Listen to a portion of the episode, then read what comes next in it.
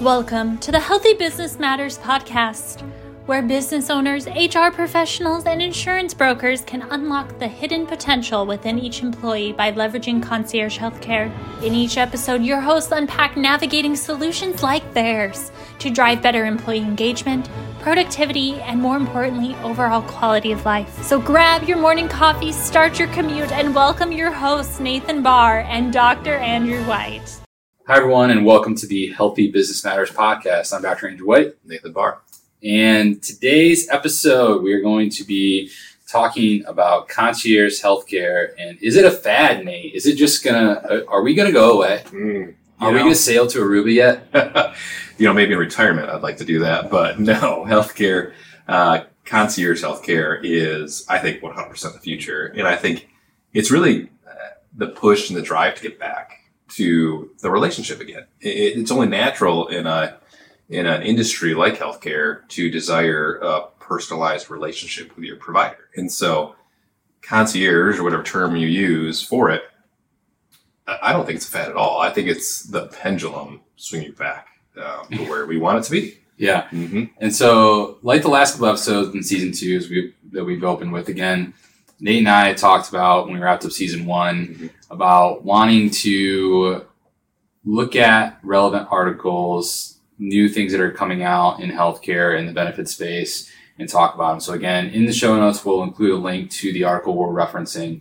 But again, to your point, Nate, I think one of the most fascinating things that we're seeing, not just in healthcare, but in a few different areas in the United States and different markets, is almost a this. It's like a marriage of regression Mhm. of like old school behaviors with innovation. So a great example would be this concierge model, right? Where regression meaning like back in the day, there was just mom and pop. You were a medical doctor. You hung a shingle in a small town, and you were the doc. You were everybody's everybody thing, Yep. and you only went to the big hospitals for the very rare instance. Uh, and so there's that regression kind of happening in the idea of concierge healthcare, but it's also innovation, right? Mhm. Because we're leveraging technology, right? There's things like telemedicine. There's uh, new ideas that are coming up with mobile technology, diagnostic technology, bringing it to you.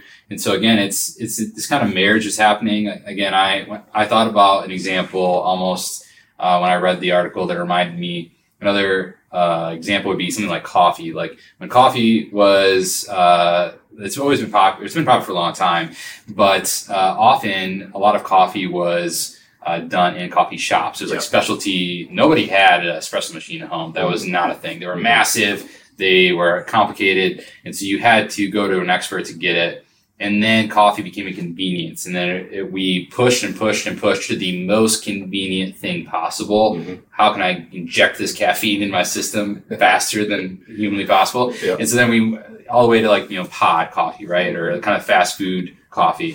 But then there's been over the last few years almost a regression where I have a friend actually who started a, uh, a e-commerce company selling hand grinders for Hmm. coffee. Wow. Uh, and the idea, his whole business model was it was a he was selling hand grinders, but it was more of a it was a movement toward uh, like a mindfulness practice that Mhm. we we should see our coffee morning ritual uh, f- to make space and time to be mindful, to slow down, to hand grind it, take some time to uh, savor the moment instead of just like fast, fast, go, go, go, high stress. So again, we're seeing that all over the place in in the market. But again, I think either way, whether you're, whether you're talking about coffee or whether you're talking about, in this case, again, concierge med, it's really being driven at the end of the day by the patients, right? Because Sure. people are frustrated and they're looking for something different. Yeah, I mean, driven by patients. I think equally being driven by providers, right? They've been chewed up by the system, you know, consolidated systems and RVUs and all these metrics they got to get through. And so you don't have that relationship. You're into that fast food mentality for healthcare. How do we get as many as fast as possible? And, um, and they're getting burned out. And so I think you have the patient demand for it.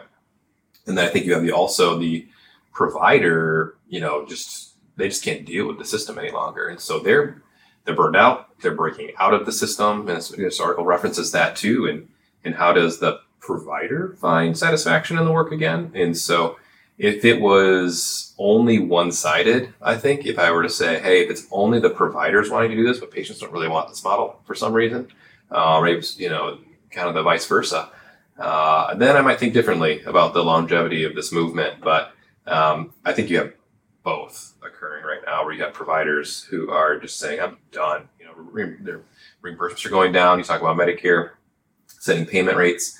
Um, you see those rates going down, unfortunately, for providers. Yet they're having to see more patients because those reimbursement rates are going down. Um, and it's almost like a death spiral to an extent. And so, yeah, this concierge model is popping up, and everybody's like, all right, well, I can get it in a direct pay model, right, with a provider, and I can get unlimited access to this provider.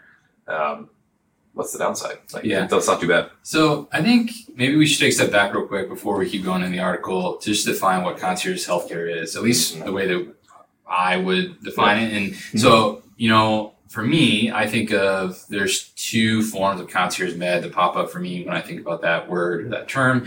One being uh, in the workplace, concierge meaning we're bringing healthcare to you at work or it's a direct primary care model or direct to the consumer model where you're not going through the employer and subsidizing it as a benefit, but it's actually a elected self-pay by the consumer itself. And so, uh, Nate, I think you, because at Health Bar, you guys have a direct primary care model, so I think it would be helpful to maybe just describe that business model. Like, I'm a consumer here in West Michigan. Mm-hmm. I have a I have three kids and a beautiful wife, but I'm really frustrated by how I can't get into my PCP without like scheduling over a month out. Yeah. Uh, I'm interested in this idea. Like, what does that look like if I like if I'm interacting in, on, in that way? Yeah, and it, a little bit further to your first point too on defining concierge.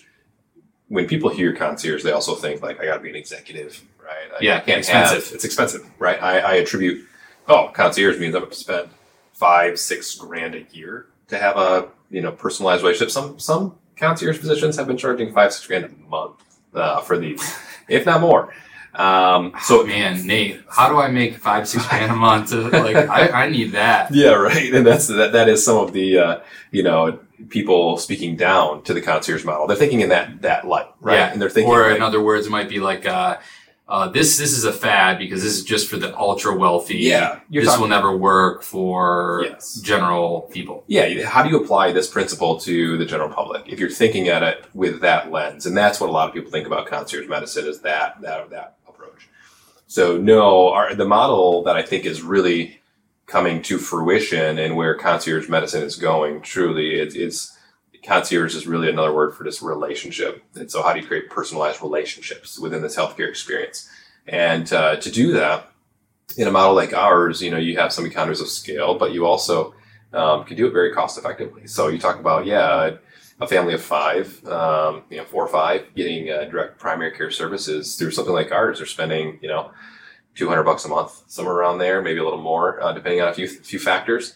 Um, it's not crazy expensive. When you think about insurance. Your insurance that you're paying for costing for a family of that size seven grand a year in total premiums.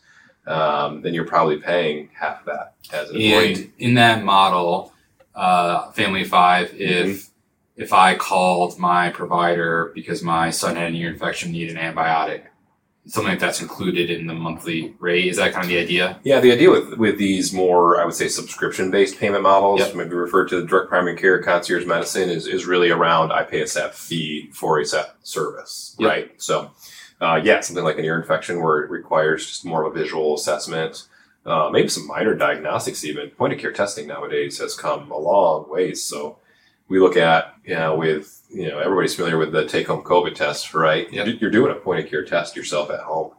Um, so you think about those kinds of things and the ability to uh, decentralize these healthcare services. Those are all available uh, in these models. And so, yeah, you can get, you know, you look at the converse.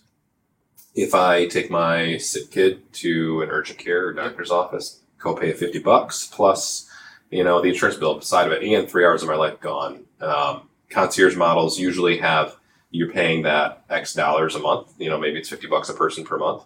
Um, you don't copay, no deductibles, no other visit fees. So, and you get all those services for free. So it, it's it's fantastic models and I think creates what I like about this subscription based healthcare too is that it creates the right financial incentives uh, for the patient and provider at the same time versus more of that fee for service model. Yeah, so that's a topic that if you're a, if you've been a listener of this podcast for a while, you've likely heard us use phrases like uh, value based care mm-hmm. over a fee for service model. And again, what Nate is uh, was referencing there was again the idea that uh, CPT codes or the the language of insurance. If you go to the doctor, you get an EOB in the mail. It's going to list line item by line item all the things that were done. So, like for instance, if you came to one of uh, our private clinics, you saw one of my uh, chiropractors, and they adjusted you, but they also uh, did some like PT style things with you. They did a stretch, they did an exercise, they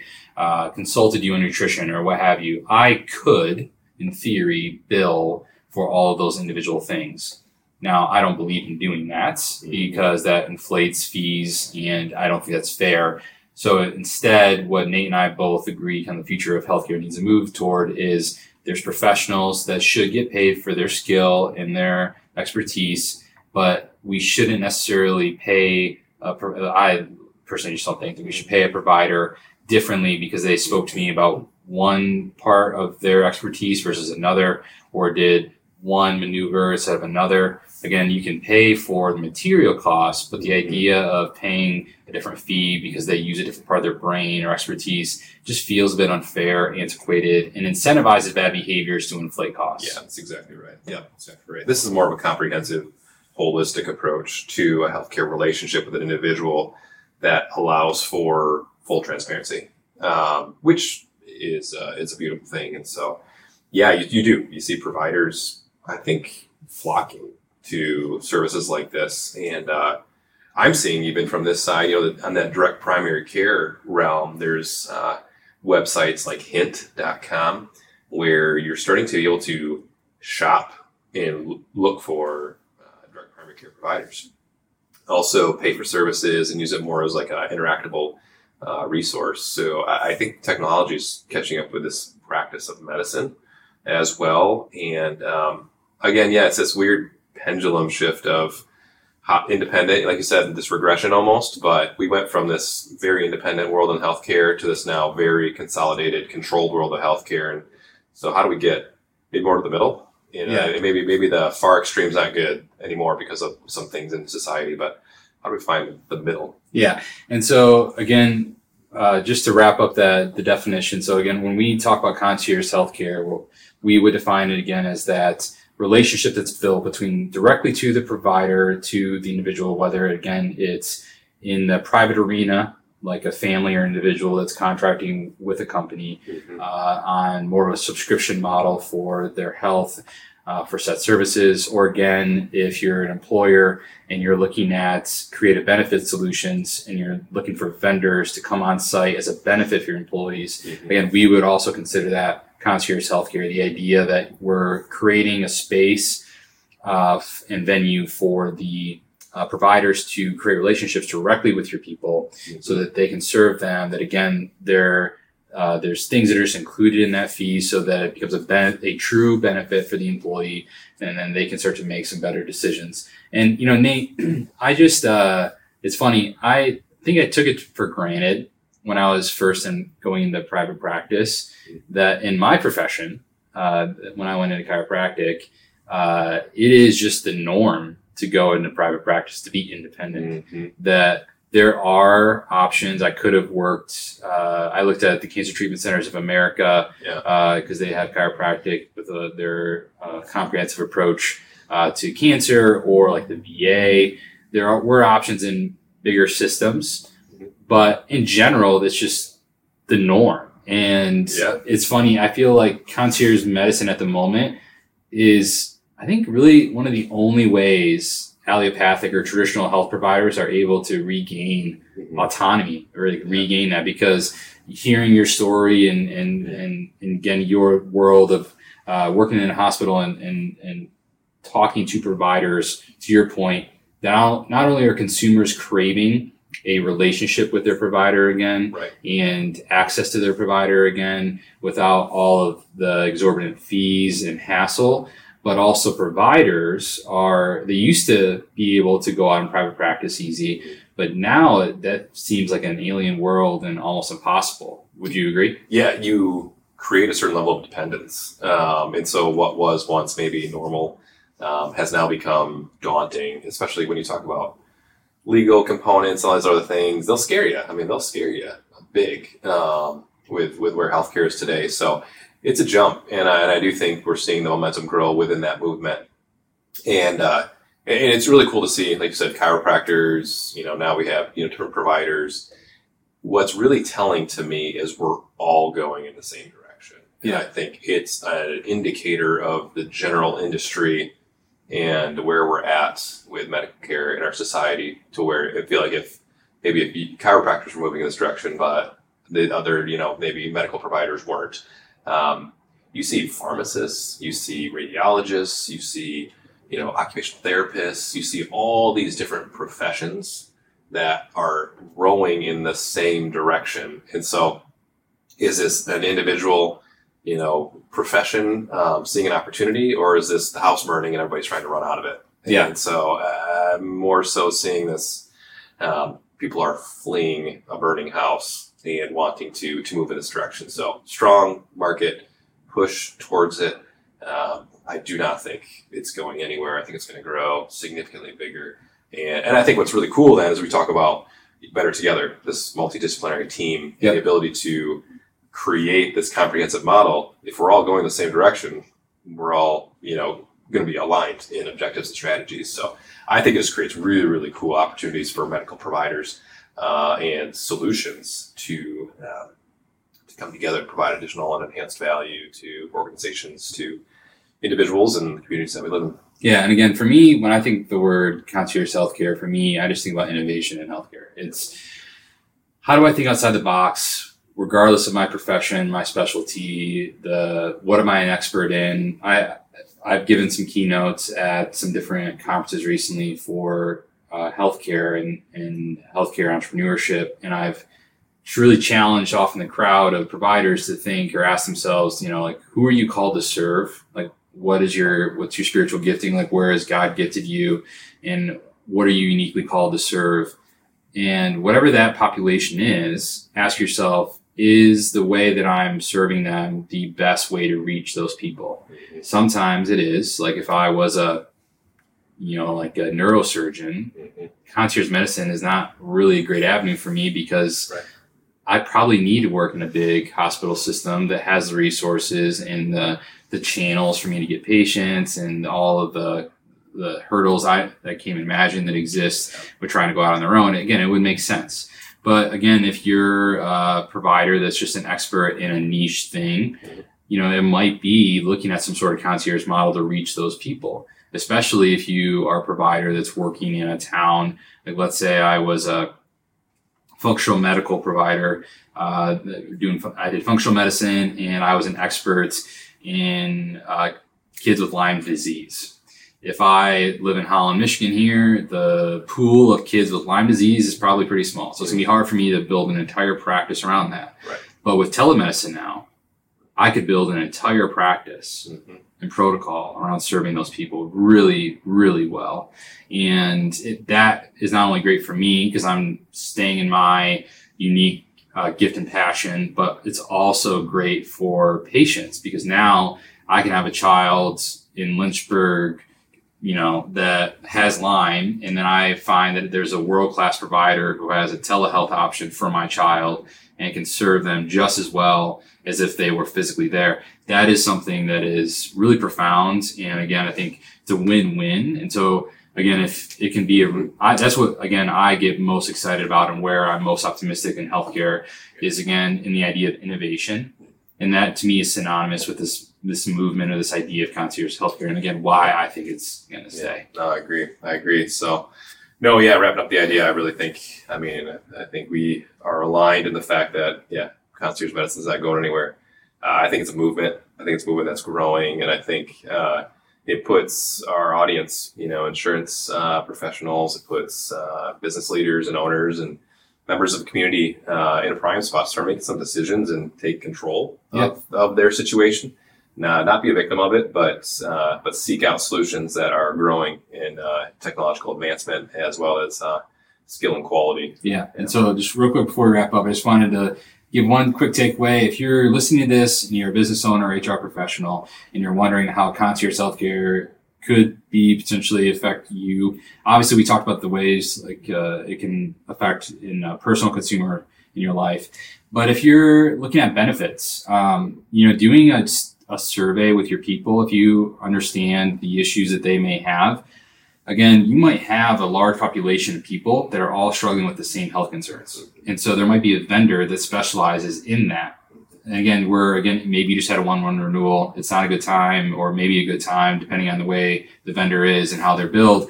But often, uh, it can be a great time to start to research if you know your people and what they're struggling with. There might be a vendor out there that is niche, perfect fit.